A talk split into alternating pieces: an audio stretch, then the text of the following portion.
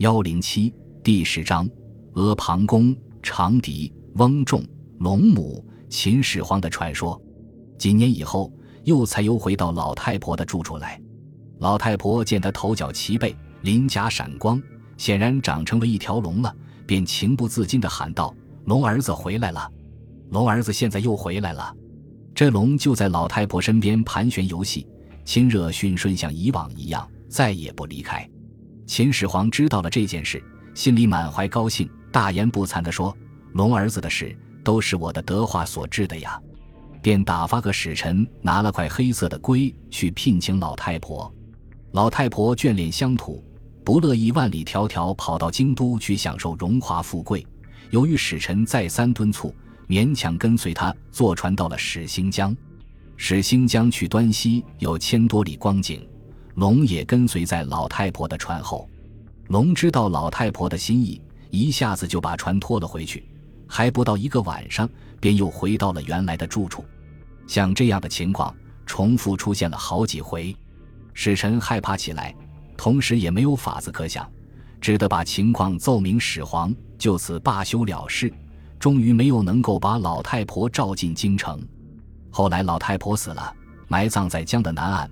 龙儿子常常用了大波大浪来到老太婆的坟墓边，萦绕波浪，转动沙堆来把原来的坟墓加大。不久就成了一座新的大坟。人们后来就把这条龙叫做绝尾龙，据说还专门制造了一种模仿断尾八龙的船来作为纪念。龙母的传说，后世民间也所在多有，如像江苏省高淳县传说的望娘湾，浙江省温州市传说的龙母庙等都是。有的还和县湖的传说结合起来，如像四川省西昌县传说的县湖，情节就更复杂丰富了。秦始皇也有较好的名声，他的游踪所到的地方，总给后人留下一些遗迹或者一两段简单的传说故事。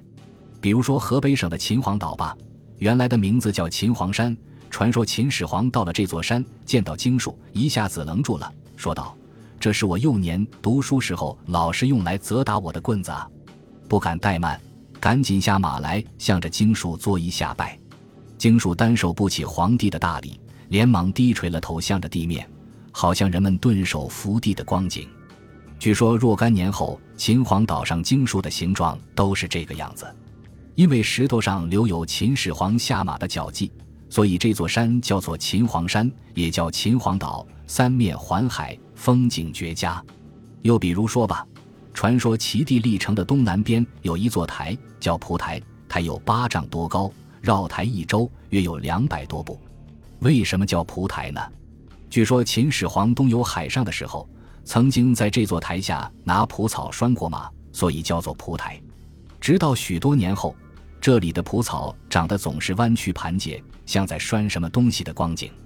另一个类似的传说则说，其地的鸟当沉湖中有九十座台，每一座台下都生结蒲，因为秦始皇到这些台来游玩，曾经把这里的蒲草挽结起来拴马，以后生的蒲草都做弯曲盘结状，所以叫它做结蒲。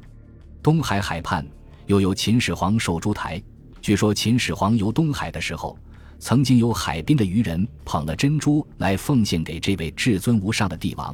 所以抬取了这样的名称。又据说，在江苏省东海县西边的孔望山，山前石头上有两个盆子，古老相传，说是秦始皇的洗头盆，盆边还隐隐有头发的迹印，山上还留下秦始皇的马迹。又江苏省和浙江省各有一座秦望山，浙江省的在绍兴县南边二十多里，说是秦始皇曾经登上这座山去观望南海。山上有秦始皇的坐石，两边有方形的石头八个，说是丞相以下的坐石，又有丞相石的名称。江苏省的在江阴县西南二十多里的地方，据说这座山原本是在四川的，秦始皇哪敢山边赶了他们去填塞东海，到了这里山不肯走了，苏始皇只好登山四望，看毛病究竟出在哪里。后来人们发现山的南面还有四川出产的有酒瓮。证明他确实是从那里被驱赶来的。从这些名胜古迹和粘附在他们身上的传说故事，说明人们对于这个结束战国时代纷争、开创中国统一局面的第一个帝王，仍然是很感兴趣，并且怀有较高崇敬的。此外，如传说秦始皇派了十人去追崂山，崂山没追到。这个身长一丈五尺、腰大十围的石人，却遗留在来子国的海滨，永远站在那里了。又如传说，秦始皇向东海丢了一只蒜袋，后来就变做了墨鱼。墨鱼又叫乌贼，又叫河伯夺是小吏。遇见大鱼来了，就放出墨汁来隐蔽自己的身体。它的形状极像蒜袋，两边还有长长的飘带呢。又如传说，秦始皇东游到虎丘。现在江苏省苏州市寻找当年吴王阖文埋带的宝剑，看见一只白虎蹲在虎丘坟头，秦始皇拿剑去砍它，老虎跑掉了，剑却误砍在石头上，后来现心去成为一个池子，就是如今的剑池。等等等等，这都说明秦始皇在部分民间口头传说中，他不仅是一个人王，还是一个具有相当神性的英雄。它和古代神话传说中的暴君，如夏桀、殷纣等相比，还是不能等量齐观的。